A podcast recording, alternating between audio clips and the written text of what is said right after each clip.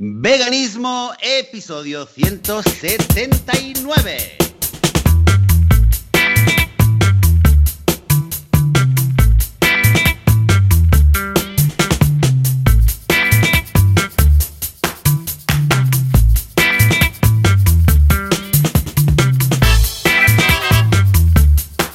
Muy buenos días, bienvenidas y bienvenidos a Veganismo, el podcast, el programa donde aquí hablamos sobre todos los temas relacionados con el veganismo, con la vida vegana, con cómo ser veganos y veganas sin morir en el intento, sin matar a nadie, sin esclavizar a nadie. Aquí hablamos de cómo vivir la vida tranquilamente, en paz con todo el resto de seres eh, vivientes en este planeta. Este es el podcast de veganismo. Yo soy Joseph de la Paz, autor de La Revolución Vegana.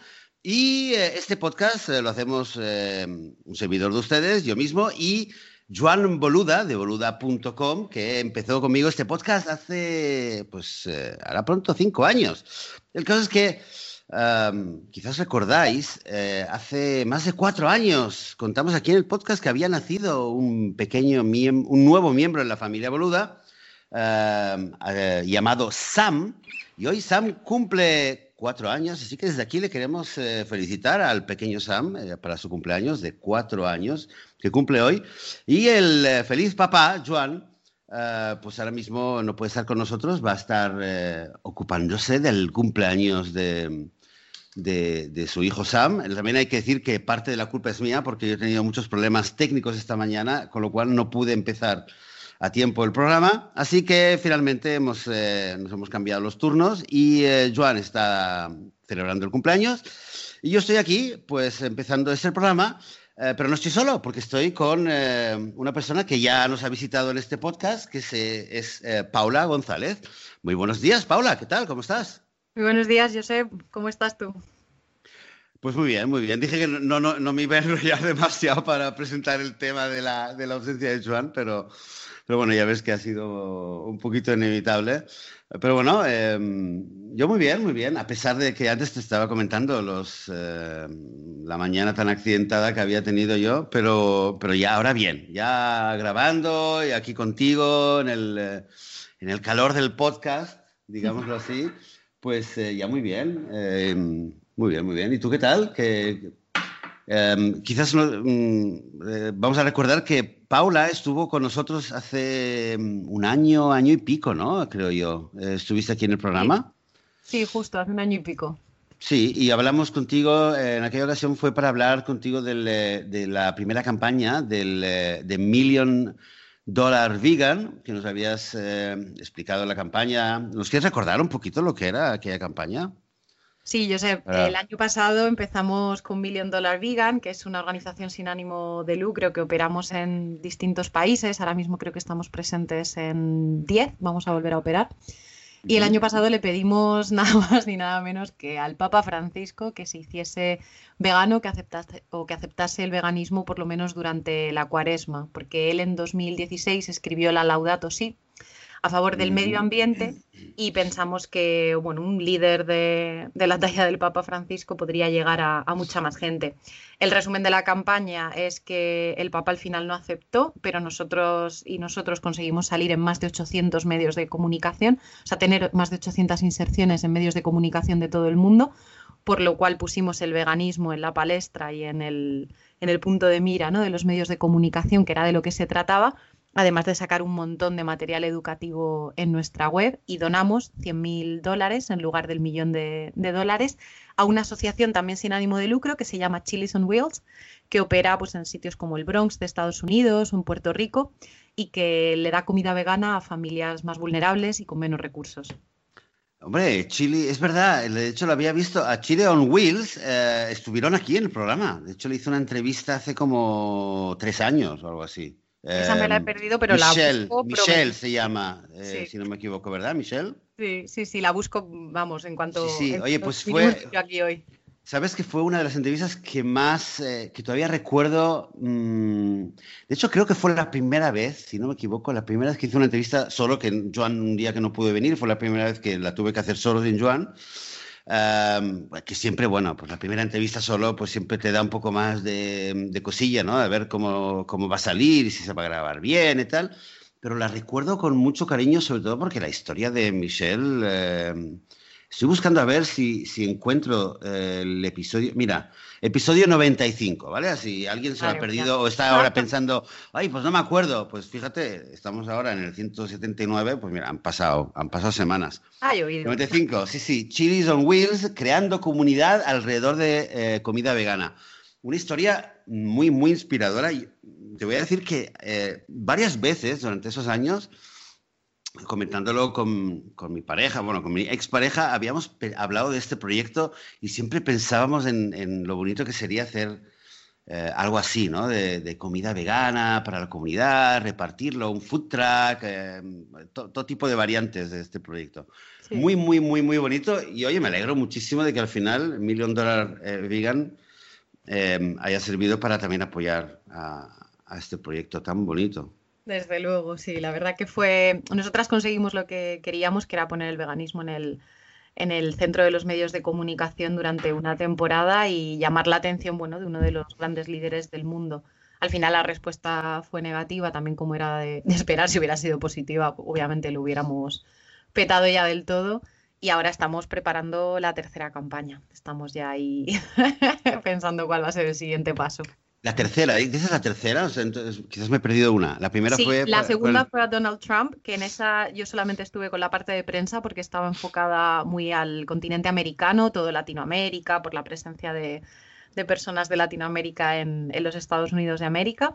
Estaba muy centrada en la salud, entonces cogiendo el mismo lema de Donald Trump, que las oyentes y los oyentes seguro que recuerdan, ¿no? que es el Make America Great Again pues nosotras le dimos el twist y se llamó Make America Healthy Again. Entonces esa campaña estaba más centrada en la, en la salud. La primera medio ambiente, la segunda la salud y la tercera, que se nos ha echado encima y la hemos tenido que preparar a contrarreloj, pues está centrada en las pandemias, obviamente, yo sé, porque ya sabemos todas la relación que existe entre la ganadería industrial y, y lo que estamos viviendo ahora tristemente con, el, con la COVID-19. Sí, oye, pero perdona, vuelvo, vuelvo un momentito atrás a la segunda campaña que fue, estuvo centrada en el, en el continente americano. Make America Healthy Again con Donald Trump. Bueno, no hace falta que digas que Donald Trump seguro, seguro, a ver, si el Papa lo rechazó, Donald Trump seguro que se hizo vegano, vamos. Bueno, el Papa tuvo modales y contestó. ¿eh? Contestó. Trump, bueno, no voy a decir, no, no voy a decir nada de Trump. No, no, no, hace, no hace falta, ¿no? Creo que no hace falta. Em, pero es curioso, además, ¿en, qué mes lo hicisteis esto? Esto fue eh, a finales de. estamos en 2020. Perdón, es que con la pandemia creo que a todas nos pasa que estamos trastocadas. Sí, no sabemos ni qué año estamos a finales del año del 2019. O sea, fíjate que de hecho era cuando ya estaba, eh, creo que los primeros casos ya se habían dado, los primeros casos del, del COVID-19. Pero claro, todavía la gran mayoría de nosotros no éramos conscientes ni conocíamos la historia. Pero es curioso, ¿eh? Make America eh, Healthy Again em, con Donald Trump, que, que, ahora mismo con esta crisis em, creo que tarde o temprano la historia pondrá en el, en el, eh, en el ojo del huracán a a Donald Trump y lo que está pasando en Estados Unidos porque es bastante... Es, bastante importante, bastante grave, creo, lo que está pasando ahora mismo y la manera en la cual él mismo ha, gestionado el tema de la crisis y quizás incluso su, su en general ya es, es, lo que nos atañe, su, su, actitud hacia el tema de la salud, la impresión que a mí me da es de desprecio total. O sea que no sé, fue la sí, falló, falló, en su momento el Obamacare, no, no se ha llegado a implementar ese modelo que, sí que tenemos, por ejemplo, en países como España, ¿no? de sanidad pública gratuita y para, y para todo el mundo, ¿no? que debería ser universal y tienen, tienen un problema bastante fuerte. Ayer compartí el dato solamente de la gente que se había quedado sin empleo en, los Estados Unidos, ¿eh? no hablamos de, de otros países, y eran 30 millones de personas. Claro, yo sé, imagínate 30 millones de personas cuando es tu empresa, ¿no? La que te debería pagar ese healthcare, ¿no? Ese seguro que, tú tienes para poder acceder allí a los médicos, porque si no, un simple resfriado te cuesta una pasta, em, entiendo que van a, van a tener un problema muy, muy fuerte, muy fuerte. Sí, entonces Es extremadamente curioso. Eh, esta campaña, eh, bueno, es verdad que en España apenas se escuchó, eh, seguramente los oyentes que estuvieran en Estados Unidos o en otros países de Latinoamérica posiblemente sí que lo hayan, lo hayan escuchado. Y ahora, entonces, claro, ha empezado esta crisis global con el tema de la pandemia y em, vosotros, todos los voluntarios de, y toda la gente que esté trabajando con con eh, Million Dollar Vegan, habéis lanzado una nueva campaña eh, que, ¿cómo se titula? ¿Cuál es el, lema en español? En español es quitemos las pandemias del menú. A ver, a ver, a ver, me voy a hacer, me voy a hacer por un momento, me voy a, me voy a desveganizar y, te voy a preguntar, a ver un momento, eh, señora González, pero, pero ¿qué tiene que ver? ¿Qué tiene que ver los menús con las pandemias? Que, por, por favor, ¿por qué lo mezcláis todo?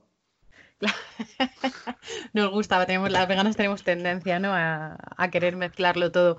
No, pero en este caso es, es, cierto y es escalofriante pensar cómo nos ha pasado con las pandemias, Josep, lo mismo que nos ha sucedido con el cambio o emergencia climática. Y es que los científicos o la comunidad científica llevan documentándolo desde hace muchísimos años, pero no está tan difundido pues por lo que sea, el cuarto poder, ¿no? que son los medios de comunicación, los gobiernos y bueno, al final pues todas, ¿no? con la responsabilidad también que tenemos en redes sociales, hemos decidido que, a este vínculo estrecho que existe entre las pandemias y la ganadería industrial no le íbamos a dar el lugar y la importancia que se merece. ¿no?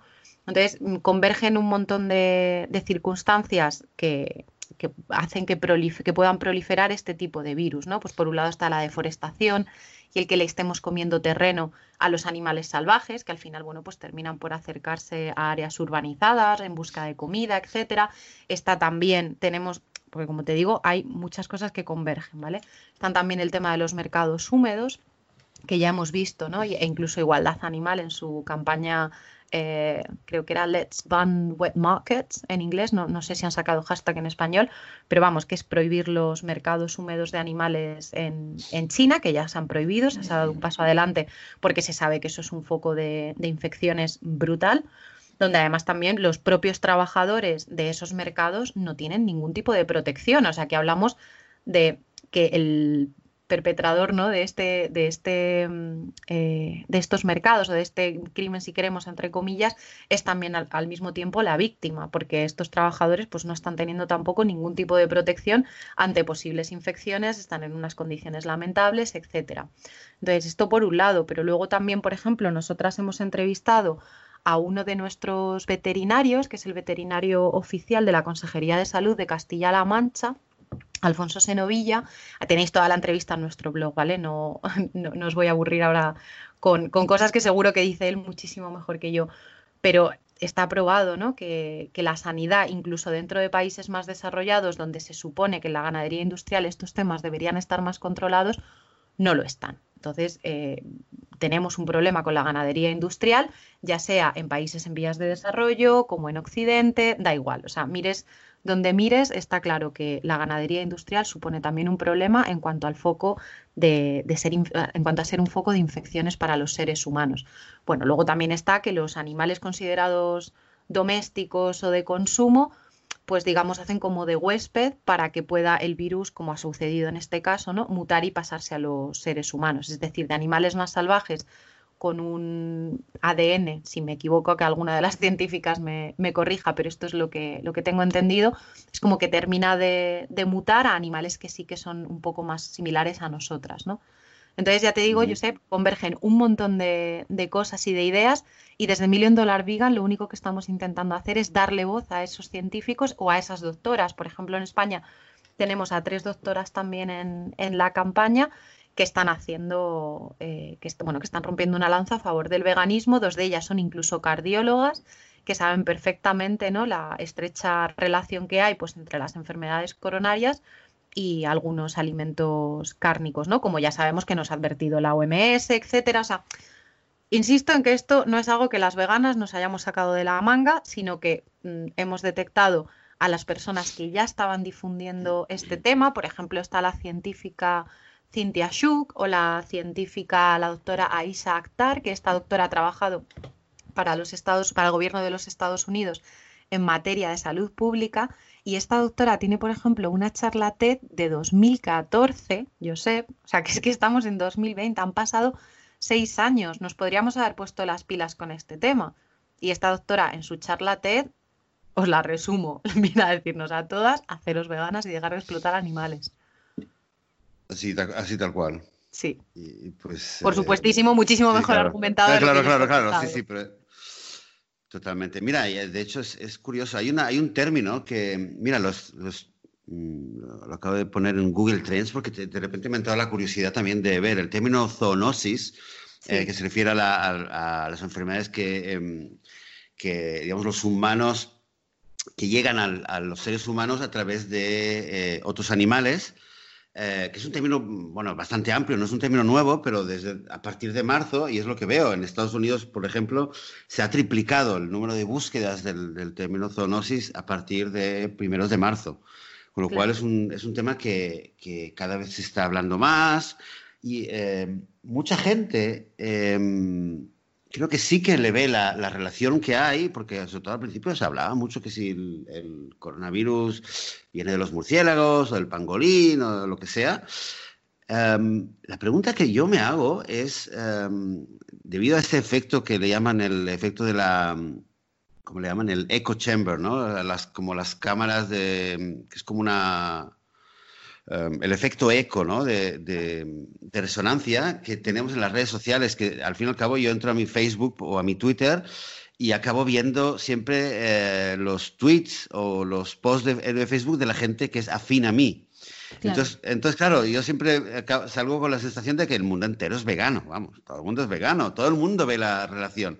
Pero me pregunto hasta qué punto eh, ¿Hasta qué punto, en, quizás tú nos lo puedas decir, eh, la gente eh, fuera, del, fuera del territorio vegano, fuera de la parroquia, como dice Lucía Arana, eh, la, gente se da cuenta, hace la conexión. Mm, ya, sé que la gente no se está haciendo vegana en masa, pero, pero la gente por lo menos entiende que hay una conexión ahí. Pues eso, eso quiero esperar, yo sé, porque es verdad que esto de predicar al coro, ¿no? Como también se suele decir, a nosotras nos gusta porque siempre vamos a obtener una respuesta positiva.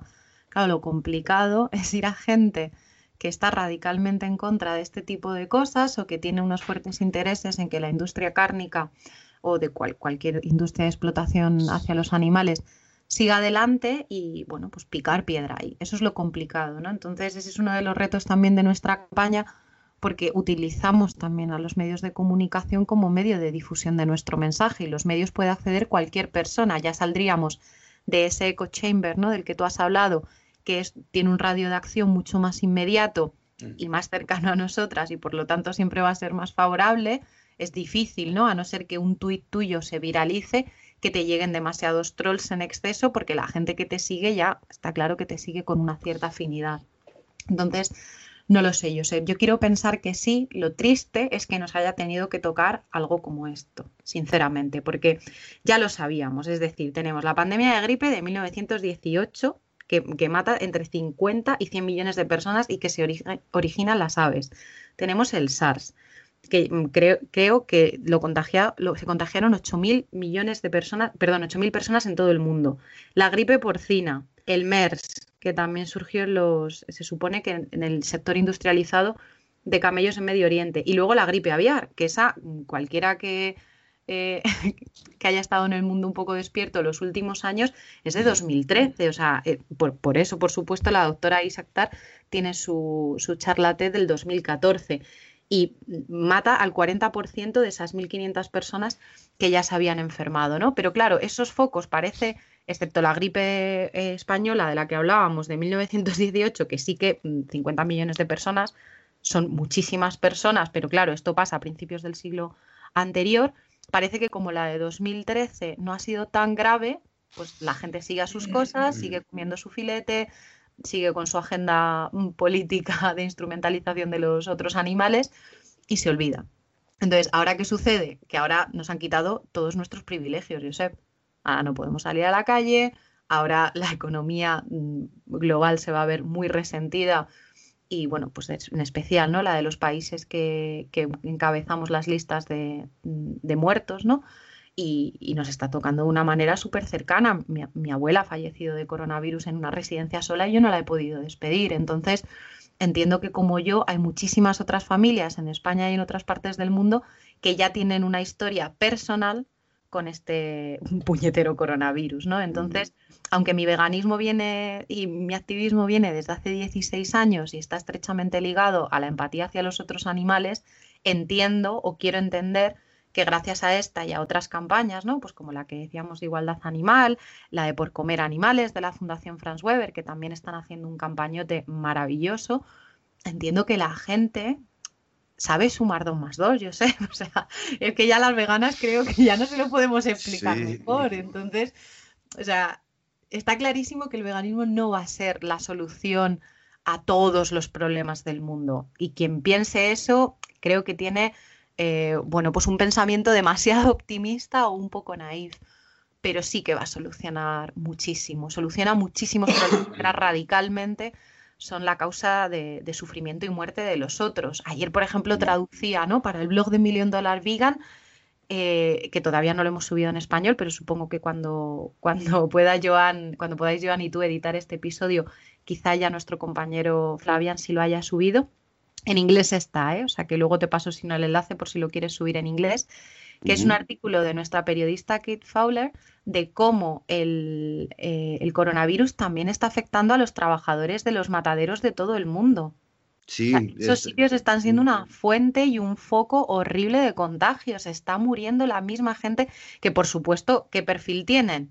Migrantes, muchos de ellos sin papeles, en unas condiciones económicas horribles, viviendo todos además hacinados. Bueno, o sea, es que lo de la industria cárnica y las mafias, quien quiera verlo, también hubo un, hace tiempo un reportaje, por ejemplo, en Cataluña, que no hace falta irnos lejos, ¿no? En, y muchos de los ejemplos que Kate da es cierto que son pues de Estados Unidos, eh, eh, Reino Unido, etcétera, pero en España lo hemos tenido, o sea, se levantó la voz de alarma hace un par de años cuando se descubrió a personas migrantes en condiciones pues prácticamente de esclavitud, lo tenemos que decir así, Josep en general las condiciones en, los, en, los, en la industria cárnica es, es, sabido que es bastante precario en todos los países del mundo. Y es verdad que hace unas cuantas semanas vi un reportaje sobre eh, lo que está pasando en Estados Unidos y que precisamente hay lugares donde la industria cárnica ha, ha, aflojado un poco y hay otros lugares, como en Estados Unidos, que orden, orden expresa del presidente Trump fue decir, dar, dar la orden al sector de la carne de no parar e incluso de acelerar durante la crisis para que la gente tuviera lo que comer. Eso fue un, eh, por lo menos lo que decían en los titulares del, reportaje que vi. Em, y las condiciones, claro, eh, es el único lugar donde, de trabajo donde quizás no han ni siquiera intentado mantener la distancia social porque trabajan codo con codo, eh, porque no tienen que, tocar eh, con las manos, palpar, cortar, bueno, hacer todo lo que se hace en las, en las líneas de producción de carne, con lo cual eh, ha, sido muy, muy, muy patente estas condiciones que, tienen hoy en día.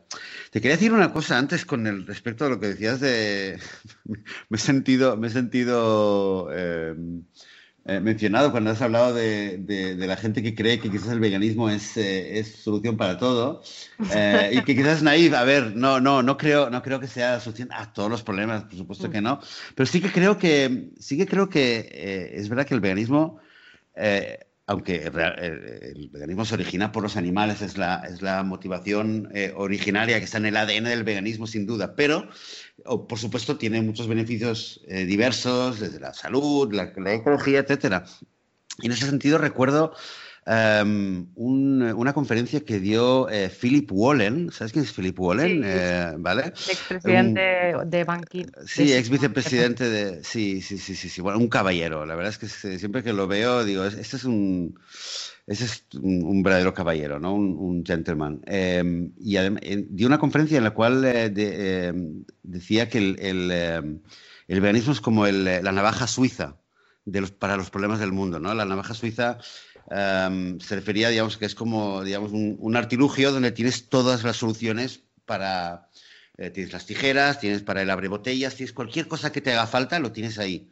Y te, brinda todas las todas las soluciones a los principales problemas, porque es verdad que eh, mm, tanto a nivel de salud, a nivel de ecología, a nivel de, Em, creo yo, por lo menos, es algo que también a veces he escrito en, mi blog sobre el tema eh, de lo que es la violencia en, la sociedad humana, em, lo que es la justicia social entre los humanos, ¿no? porque ahora hablábamos de lo que pasa entre nosotros. También creo que el veganismo es, em, es algo que, una vez que avancemos en él, eh, nos va a aportar muchos beneficios que ni siquiera ahora eh, nos podemos centrar y que quizás tampoco es muy relevante porque cuando vamos eh, divulgando veganismo, pues bueno, pues hablamos de los animales, hablamos de los beneficios que tienen para la salud, hablamos de, lo importante que es para el medio ambiente, pero bueno, tampoco es muy difícil ¿no? hacer la explicación de, oye, pero es que además una sociedad vegana será una sociedad menos violenta y no sé qué, no sé cuánto, pero creo que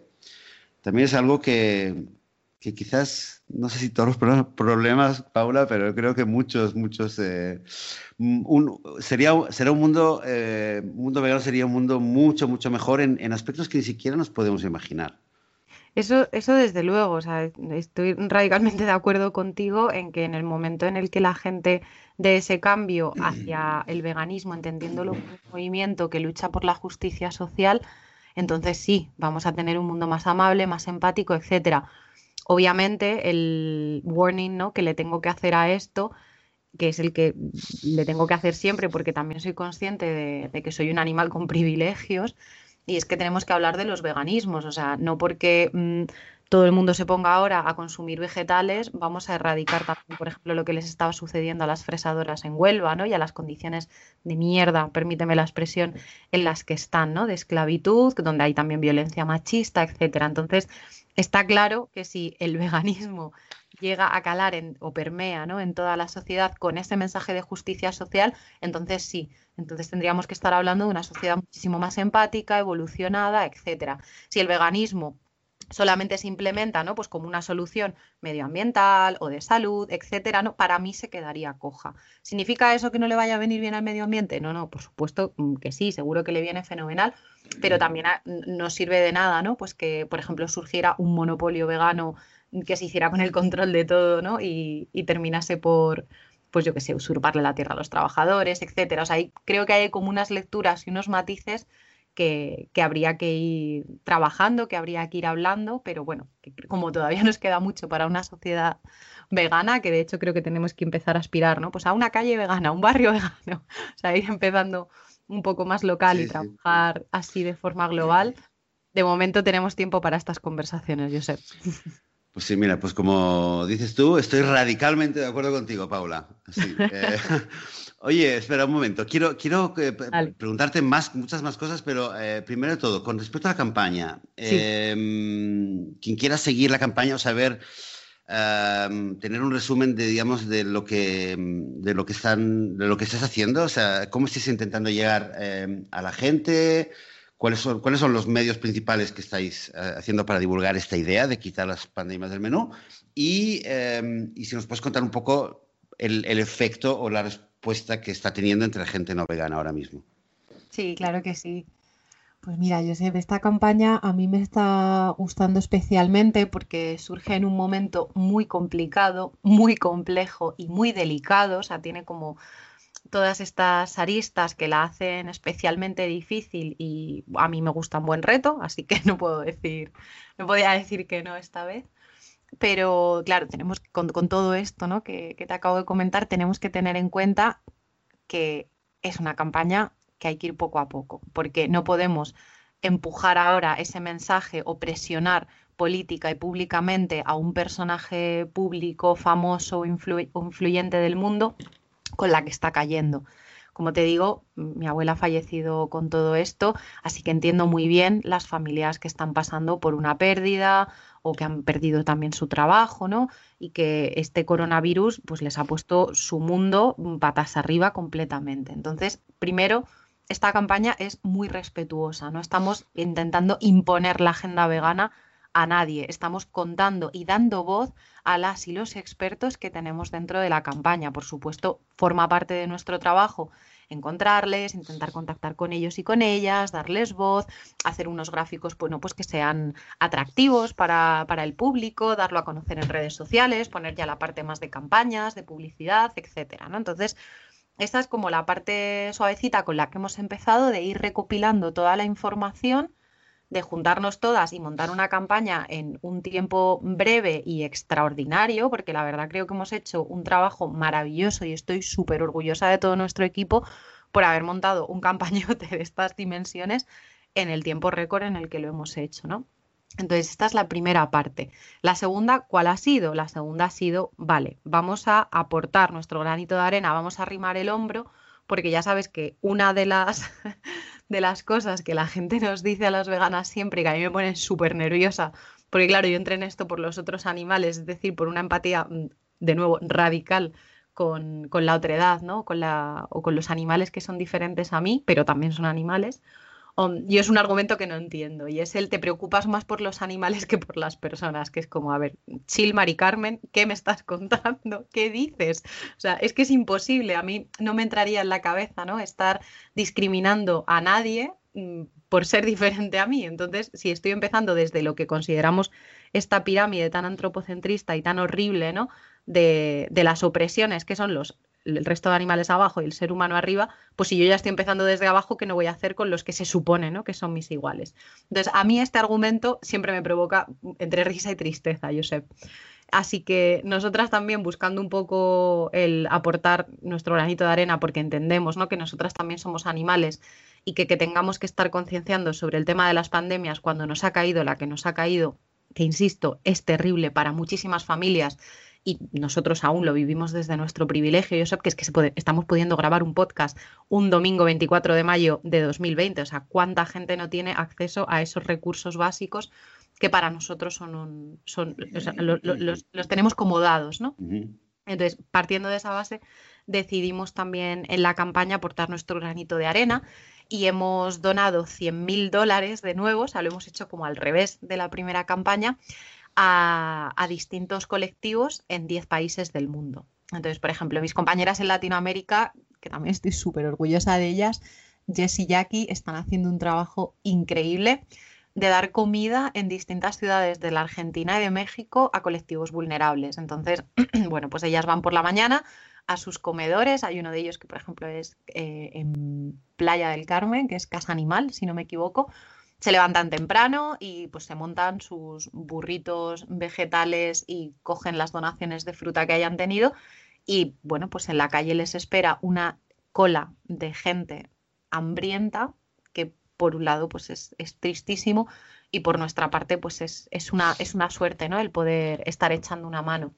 Y en España, ¿qué hicimos? Porque claro, los recursos no son los mismos para todos los países y, y en este país sabemos que el colectivo sanitario las estaba pasando muy mal, por mucho que también entendamos ¿no? pues que dentro de todo esto pueden tener algunos privilegios, pero hemos visto pues, que ha habido contratos precarios, que ha habido gente que se ha estado dejando mm, la vista y la cara con las mascarillas, haciendo unas horas y unos turnos infernales, sé. Entonces en España valoré y consideré que, que esos menús, ¿no? que donamos 700 menús de comida 100% vegetal a, ocho hospitales y a una residencia de ancianos, con la ayuda de siete restaurantes veganos de Madrid, que fue una acción coordinada con ellos, con tres de nuestros voluntarios que fueron maravillosos, Carlos, José Lu y Alejandro, que se portaron divinamente con nosotras, y con tres empresas colaboradoras, entre ellas, por ejemplo, Eura, ¿no? de Foods for Tomorrow, donó, pues es que no me acuerdo de los kilos de comida que donó, pero vamos, entre ellos 200 hamburguesas, o sea, imagínate.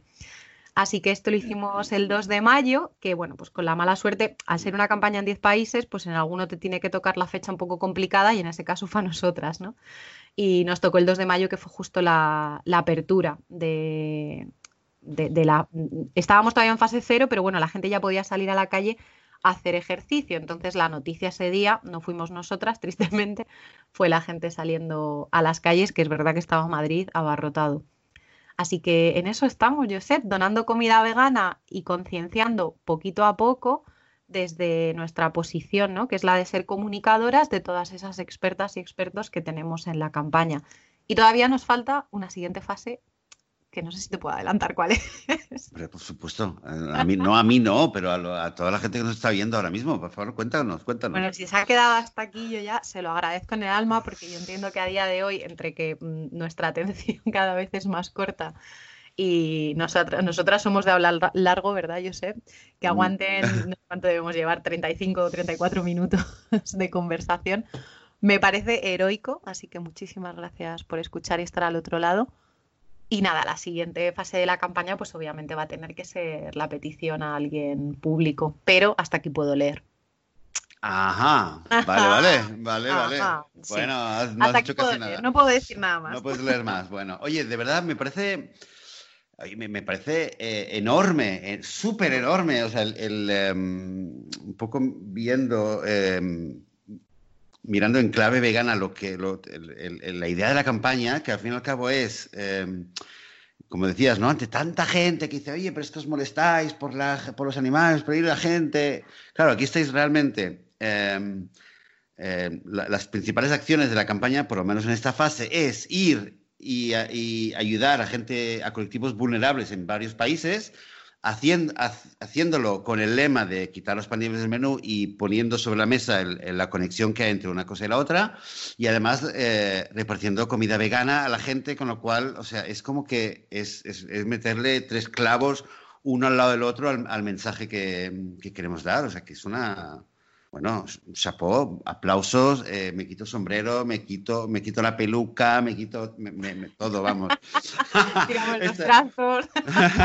me quito todo, me quedo desnudo. No, de verdad, fantástico, de verdad, me, parece, em, así tal como lo has contado, mm, mm, muy, muy, muy, eh, muy potente, muy, muy, muy potente la idea tiene nuestra directora, sé, una frase que nuestra directora es Naomi Halum, ella está en Estados Unidos, es inglesa, y tiene una frase que a mí me parece que es muy, que es muy potente porque resume un poco el kit ¿no? de toda la campaña o el leitmotiv de toda la campaña, que es la COVID-19 nos está mostrando de forma muy poderosa cómo toda la vida en la Tierra está conectada. Si queremos preservar nuestras propias vidas, tenemos que proteger también las vidas de los otros. ¿Cómo te quedas con eso? pues, Totalmente. Pues a ver, ¿qué es el veganismo? Y entender que todos somos uno al final. Sí, sí, sí, sí. Es, eh, yo te diré que en los últimos días andaba, andaba un, poco, un poco pesimista porque he intentado en muchos foros, eh, y sobre todo en foros de, habla inglesa, em, em, ayudar a la gente a hacer esta conexión, ¿no? Eh, con varios, hice varios, em, varias imágenes que me puse a preparar en mi ordenador sobre el tema del cierre, ¿no? Como de, hay que terminar la cuarentena con imágenes de animales, em, animales en la industria ganadera, pero con unas palabras que son las palabras que usamos nosotros. Lo que pasa es que también se daba muchos malentendidos y tal. Hice un, em, creé un diseño incluso para una nueva tienda que he hecho en Etsy, eh, en inglés, en inglés, en inglés, que, un, eh, que, el lema, el lema era simplemente avoid the next pandemic, ¿no? Hacer el juego de palabras de pandemic, o sea, la pandemia en hebreo y eh, en, perdón, en, hebreo, en, inglés, pandemic, pandemic y em, y con meat, ¿no? Con carne, o sea, evita la próxima pan de carne, digamos, pandemia. Em, y, aún, y aún así, y aún así em, bastante me, quedo, me he quedado, te digo, los últimos días con la sensación de que, uh, que cuesta, que cuesta. Un poco, te digo la verdad, ¿no? Soy bastante optimista en general, pero los últimos días pensaba, la gente ya, ya, ya lo empieza a ver, que todo el mundo ya empieza a volver a la normalidad. Aquí en, Israel, bueno, la, la gente está no avanzando, sino corriendo a la normalidad. Eh, hace dos días, de casualidad, eh, vi cinco minutos de televisión española y justo lo que estaban enseñando era que por fin los pesqueros en Galicia salían a pescar y el atún y tal, y decía, joder, joder, ya está, es que ya está, ya está, estamos volviendo como si nada, y, ahí de repente pienso, la memoria humana es más corta que, que lo más corto que hay. Claro, pero yo ahí mm, presionaría a los gobiernos, te quiero decir. Tenemos también que tener un poco de empatía que a mí me cuesta. ¿eh? Yo reconozco que a mí me cuesta porque en el momento en el que tú tienes esta dicotomía vegano versus no vegano, sabes ¿no? que la industria y la explotación animal tiene responsables barra culpables. O sea, esto es así. Pero si hacemos ese ejercicio de empatía y nos ponemos en la piel de ese mm, pesquero gallego padre de familia que tiene que salir a comer, pues es que no le queda otra que coger el barco y mm, tirar para adelante. Entonces, aquí creo que el papel de los gobiernos es fundamental.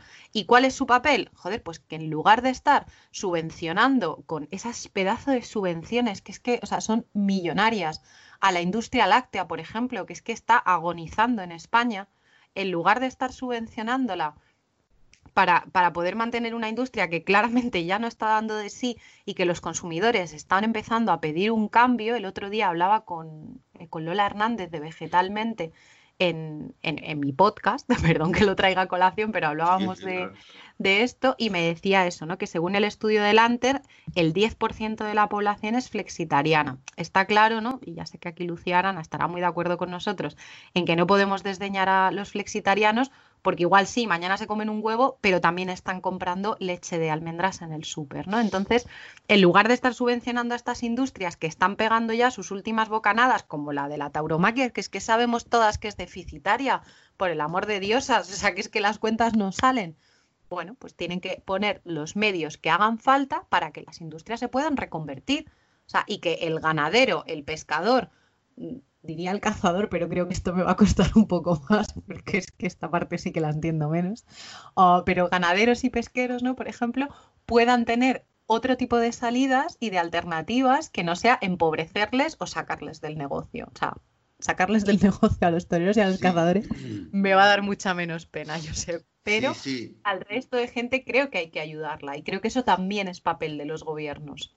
Estoy, estoy radicalmente de acuerdo contigo. Con el tema de, no, es verdad, no, realmente lo creo, que en muchos, em, de hecho quizás es, otro tema para, para, el, para, el, podcast, realmente es lo que es la acción política, y sí que creo que hay, hay, hay todo un campo de acción, de hecho hace, hace años que lo creo, aquí en, aquí en Israel, hace años que se intentó crear un partido, un partido vegano, em, me metí enseguida, es verdad que no ha tenido mucho éxito por ahora, y sé que en España también se, está, se ha empezado a crear y quizás hablemos de eso próximamente. Em, hay mucho que hacer en el campo político. Es un campo que quizás todavía no hemos, a nivel de activismo político, creo que no hemos em, explotado bastante. Em, cuando, por ejemplo, hace dos días veía las imágenes del, del, tema de la pesca y tal, lo que me molestaba, es verdad, o sea, yo entiendo el, el, pesquero que tiene que alimentar, que es lo que ha hecho toda su vida, su padre lo ha hecho toda su vida y tiene que alimentar a su familia y por fin le dan permiso para salir a pescar, pues él sale a pescar. No tengo tanto problema con él como con la sensación de que al salir en las noticias, eh, tengo lo que me molesta es el imaginarme a, la sociedad, a, la gente alrededor, eh, entusiasmada, aplaudiendo y celebrando, ¡eh, por fin la pesca, los atunes y tal! Eso es lo que un poco más me molesta, la el tema cultural de cómo todo el mundo, ah, por fin nos vamos a comer un filetón, nos vamos a comer un, pescado.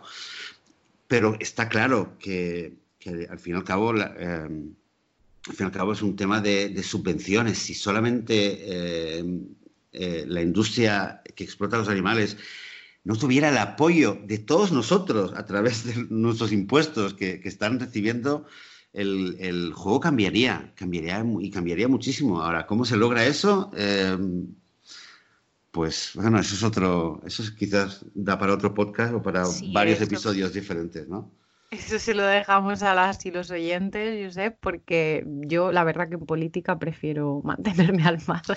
Es, es, es complicado, es complicado además porque además creo que yo por lo menos lo que yo he visto es que eh, eh, cambia poco, ¿eh? Si es un gobierno de derecha o izquierda, las, las subvenciones a la industria eh, están tan arraigadas en lo que es la en lo que es el, el, el ADN de los estados occidentales, por lo menos, que son los estados que yo conozco, que es muy, muy, muy, muy difícil cambiarlo. Sí, lo, que, no cambia es para las personas, obviamente, que eh, cuyos derechos no se ven. exacto, exacto. Lo que sí, lo que sí que, pero sí que es verdad que eh, hay todo, una, todo un enfoque en, política, en, lo que es cambio político. Hay dos, digamos, si somos muy, muy, muy simplistas, ¿no? Uno, una, un enfoque que dice que se cambian las cosas desde arriba, que vas al, vas al rey o vas al gobernante él cambia las leyes y al final cambian la realidad en la sociedad. Y el otro enfoque que dice, no, es bottom up, ¿no? O sea, empieza a cambiar desde abajo y a raíz del cambio de la sociedad, poco a poco el gobernante se va a dar cuenta y lo va a cambiar. Y entonces la pregunta es, em, y esto creo que sí que nos puedes decir algo más, Paula. Em, a nivel, de, a nivel de, cambiar este paradigma o estas cosas, eh, eh, estas creencias en la sociedad, cuando queremos comunicar estas, estos mensajes, tanto de eh, la conexión que hay entre las pandemias y la esclavitud de los animales, eh, la importancia de, dejar de subvencionar eh, determinadas industrias. ¿Cómo lo hacemos? Porque al fin y al cabo todos nos encontramos, eh, no siempre estamos en campaña, hay una, hay una campaña mirando la vegan cada tanto, a veces hay ONGs, hay activismo, pero todo el mundo, todos, seamos más o menos activistas, en el día a día salimos a la calle, nos encontramos con un amigo, vamos al trabajo y, y siempre estamos comunicando veganismo. Entonces al final yo no sé si nos puedes decir, tú que eres experta, experta, eh, como, comunicadora vegana experta, CVE, te podemos llamar CVE. Es una CVE. Em, ¿qué, nos podrías aconsejar? Mira, yo, sé, yo siempre digo que, que, todos terminamos enseñando aquello que más necesitamos aprender y es que en mi caso es, es así.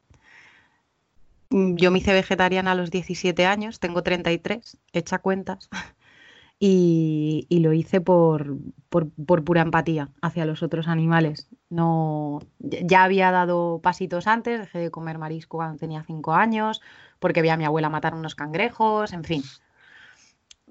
Y esa frustración de ver que cuando yo llego con esa noticia, porque claro, 17 años tengo acceso a Internet, se lo cuento a mis amigas, a mis padres, a mis compañeros de universidad que recién había entrado en, la carrera y la gente pues no, no, te hace caso, pasa de tu cara. Entonces esa frustración se, acumula y se acumula a lo largo de los años y, permea en tu mensaje. Entonces creo que el, mejor consejo comunicativo siempre va a ser ese, ¿no? El intentar no comunicar desde la frustración más absoluta. Hay un, hay un monólogo de, de Hannah Gatsby, que es una, es una cómico australiana lesbiana, que es maravilloso, está en Netflix por si lo queréis ver, en el que, bueno, pues ella habla de las cosas que le han sucedido en la vida, eh, ser homosexual en Nueva Zelanda, donde ella vivía, era, estaba penado por ley, o sea, ya ni, ni siquiera es que te considere la OMS enferma, ¿no? Como, como nos ha sucedido a nosotras hasta el año 1990. Eh, sino que es que estaba penado por ley. Entonces ella nace en ese contexto en el que su propia familia, ¿no? la, propia gente que, la quiere, no, no, la acepta, la considera una aberración. El monólogo es poderosísimo, maravilloso, mm, os vais a reír, vais a llorar, y tiene una, tiene una frase ¿no? que, es, eh, viene a decir algo así como, we can't, uh, we can't spread trauma or we have to stop uh, preventing ourselves for spreading trauma o algo así, ¿no? Que sería no podemos seguir diseminando o difundiendo el trauma, ¿no? Y que el enfado es la emoción que puede llegar a comunicar muchísimo más o que puede unir más que mm, incluso la alegría, ¿no? A gente que no se conoce de nada, si tienen algo contra lo que están enfadadas en común, bueno, pues eso se ha visto pues, en los movimientos, en el auge de los movimientos totalitarios y de la extrema derecha, ya sabemos cómo termina, siempre es un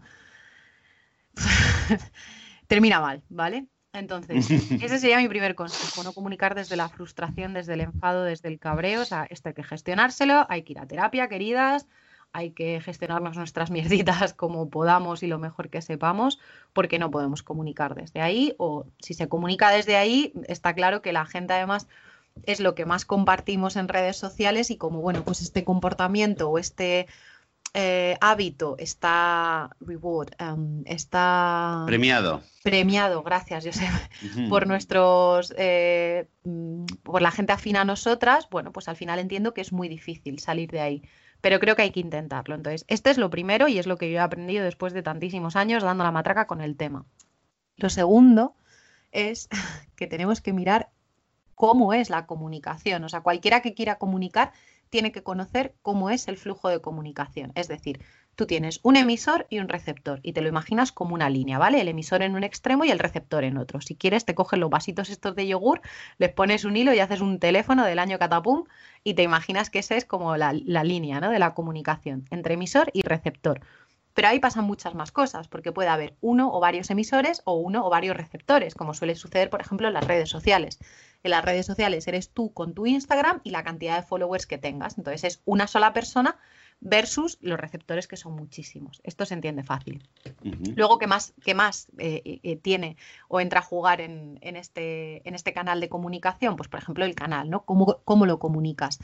¿Por dónde lo comunicas? Perdón, puede ser por redes sociales, puede ser por escrito, comunicación verbal, no verbal, eh, de todo, ¿no? Entonces, tienes como distintos canales para poder difundir tu mensaje. ¿Qué más tienes? El mensaje. ¿Qué vas a decir? ¿Cómo lo vas a decir? Cuándo lo vas a decir. Entonces aquí entra en mm. juego otro... ¿Por qué lo vas a decir? Claro, otro, de los aspectos que es el tiempo. ¿Cuándo se lo vas a decir a esa persona? ¿no? Y luego también tenemos, por ejemplo, el contexto. Entonces, una de las cosas que, que también he aprendido a lo largo de todos estos años es que no todo el mundo está preparado para escuchar según qué mensajes. Y que según quién sea nuestro público, nuestro receptor, le vamos a entrar mejor con unos mensajes que con otros. La gente quiere aprender pero no quiere que la convenzan. Y tú, para poder ser persuasiva en comunicación, tienes que convencer sin que se note que les estás convenciendo. Tiene que parecer que la idea ha sido suya.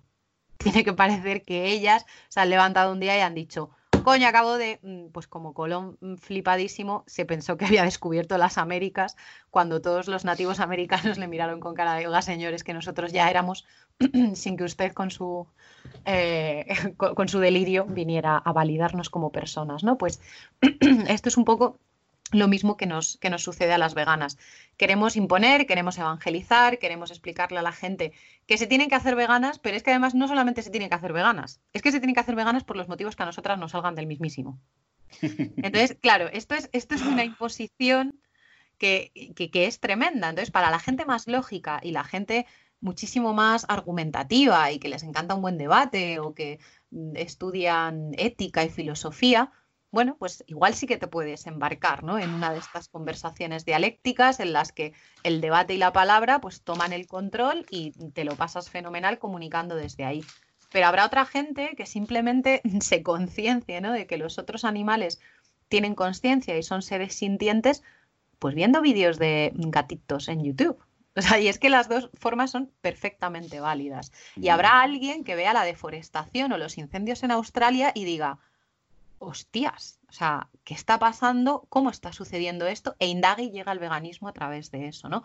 O habrá gente como Angela Davis, que es una activista por los derechos eh, de las personas negras y de color en todo el mundo, que llegue al veganismo a través de la injusticia y del movimiento social y político que se monta en los años 60 de antirracistas y de Black Panthers en Estados Unidos esta señora llega por el antirracismo. O sea, ¿quién soy yo para decirle a Angela Davis con mi cara mm, blanca de corchopán que tiene que llegar al veganismo mm, por los motivos que a mí se me pongan en el pie? Pues no. Entonces, tenemos que tener muchísimo cuidado con esto. Entonces, ver eso, quién es el emisor, quién va a ser el receptor o nuestro público, qué canales, qué contexto, qué mensaje y en qué tiempo le vamos a dar ese, ese mensaje que nosotras queremos.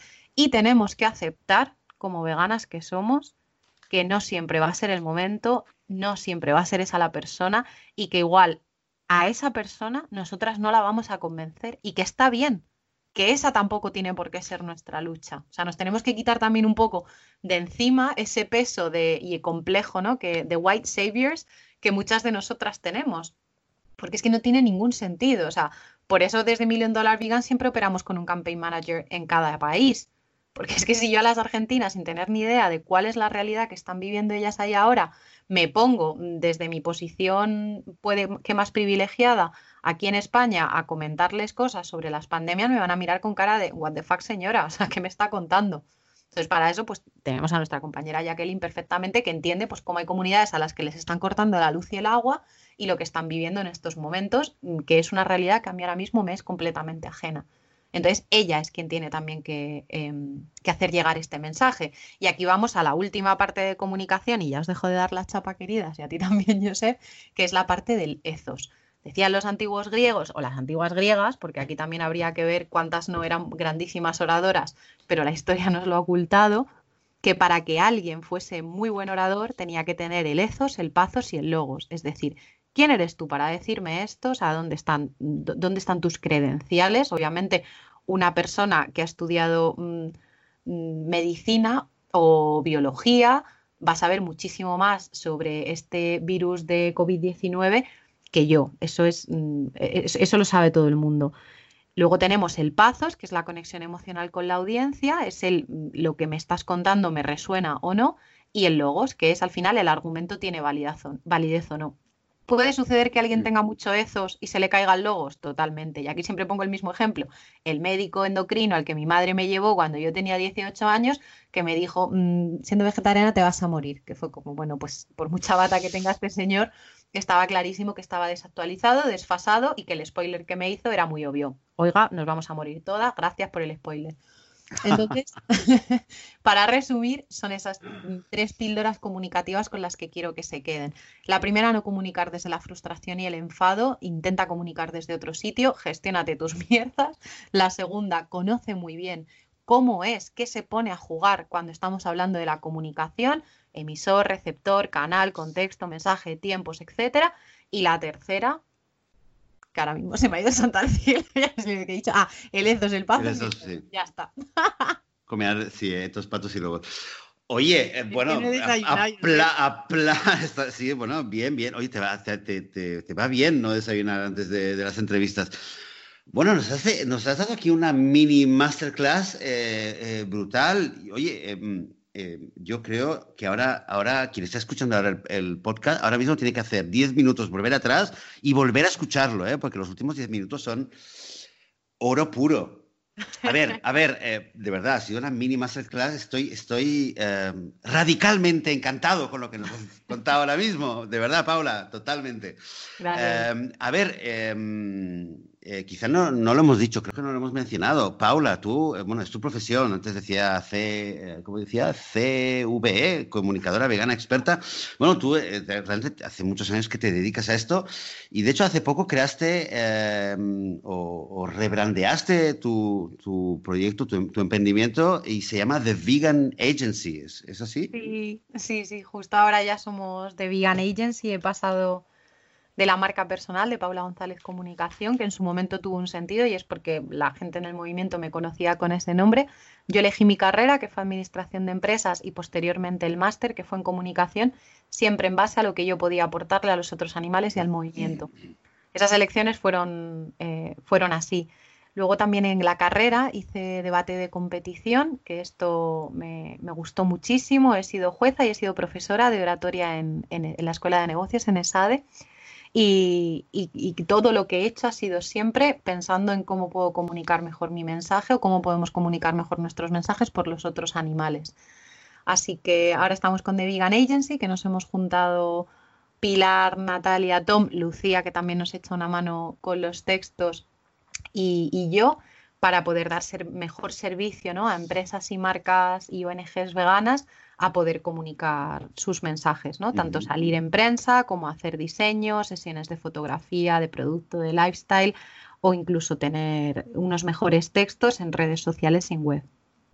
Muy bien, ¿y eh, cómo encontramos a The Vegan Agency? Si queremos eh, visitar nuestro sitio web o página en redes sociales, ¿cómo sí, encontramos? estamos en Instagram y en Facebook y es theveganagency.es y nada, prontito tendremos también la web en inglés, la tendremos terminada, subiremos más, más post en el blog, porque claro, entre, entre The Vegan Agency, ahora la campaña de Million Dollar Vegan, que está siendo bastante exigente, y luego también que dentro de mi proyecto personal de Paula González Comunicación tengo el, el podcast de Ingobernables, reconozco que la vida ahora mismo me está dando para lo justo. Claro, es que además tienes, verdad, que tienes un podcast que lo, hemos comentado aquí alguna, alguna vez, es verdad, el, podcast de Ingobernables que em, empieza ahora, eh, em, ¿empieza nueva temporada ahora o no al final? Retomamos la, acabamos de retomar la tercera temporada. Ingobernables es el primer podcast de entrevistas a mujeres vegetarianas y veganas y para aprender con ellas más pues sobre sus profesiones, pero sobre todo sobre comunicación. Llevamos ya dos temporadas Estábamos en la tercera, lo que pasa que yo, Josep, soy una flipada y, grabo siempre presencial, ¿no? Me muevo a donde sea. De hecho, la segunda la grabé en dos semanas en Cataluña porque ya me mudaba y me marchaba de allí y me fui pues a, mm. todas partes con el coche, con el ordenador y con los micrófonos cargada para, pues eso, a las universidades y a las casas de, de las entrevistadas. Y esta tercera temporada la acabamos de inaugurar este viernes, hoy es domingo, ha sido con Lola Hernández, como te decía, de Vegetalmente, que es un gustazo porque la tía ha sido profesora de dirección estratégica y ahora tiene este proyecto que es, que es maravilloso. Y es eso, es para poder dar voz a las mujeres del movimiento, porque somos un 80% de la fuerza activista, de la fuerza política, pero al final pues los puestos de poder los suelen cooptar los hombres. Así que creyendo ¿no? que mis mejores maestras siempre han sido mujeres, me, me parecía un bonito homenaje poder entrevistar a todas aquellas que a mí me han enseñado tanto. Genial, pues oye, em, y este, el podcast lo, encontramos, eh, lo encontramos en cualquier, eh, en cualquier plataforma de podcast, ¿verdad? Bajo el nombre de Ingobernables. Ingobernables, sí. Pues ya lo sabéis, ya lo sabéis.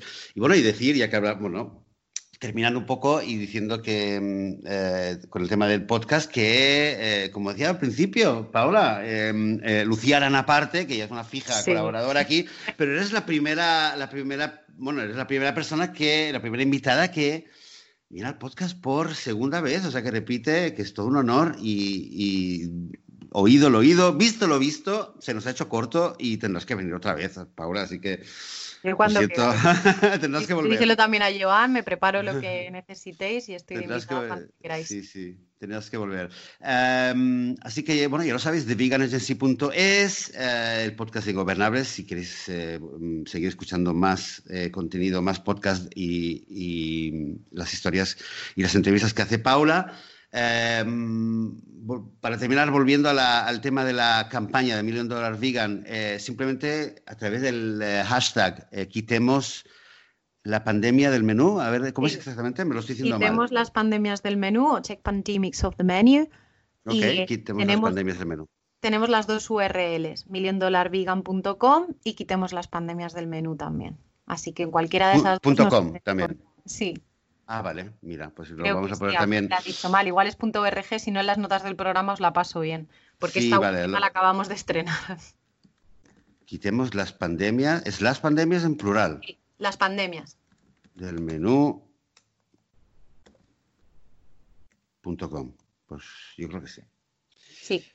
Funciona, sí, entonces redirige a milliondollarvegan.com. Sí, es que estamos terminando de preparar la nueva. Perfecto, perfecto. Sale. Vale, vale, pues lo vamos a poner también en las notas del programa eh, para quien quiera eh, seguir indagando en ese tema. Y bueno, Paula, hoy ha sido, fíjate, más de una hora ¿eh? aquí hablando y se nos ha hecho corto porque de verdad que ha habido varios, varios, varios momentos donde quería decirte cosas pero bueno, hemos seguido y, dicho, bueno, bueno, luego, luego, luego, y al final ya me he olvidado. Mm, nos quedaría muchísimo más que hablar. Muchísimas, muchísimas gracias. Además, hay que decir que eh, Paula estaba ya al pie del cañón. Ya la semana pasada, que no pudimos grabar por otros problemas técnicos, esta mañana la primera, eh, y fui yo el que tenía un problema técnico, así que de verdad, muchísimas gracias por, por el tiempo que nos has dedicado a, a estar aquí, a compartir, a contarnos todas estas cosas y a compartir también de, tantas cosas que, que, yo he aprendido muchísimo con todo lo que nos has contado. Y además una gran, gran inspiración. Paula, un placer. ¿eh? Muchísimas gracias ¿Eh? a ti, Josep, de verdad. Muy bien, pues eh, vamos a terminar este episodio. A, todas las personas que nos están escuchando ahora mismo, pues daros de nuevo muchas gracias por seguir nuestro podcast, por apoyarnos, por compartirnos, por enviarnos vuestros comentarios. Ya sabéis que sin, eh, sin vosotros, sin vosotras, no tendríamos aquí el podcast de veganismo.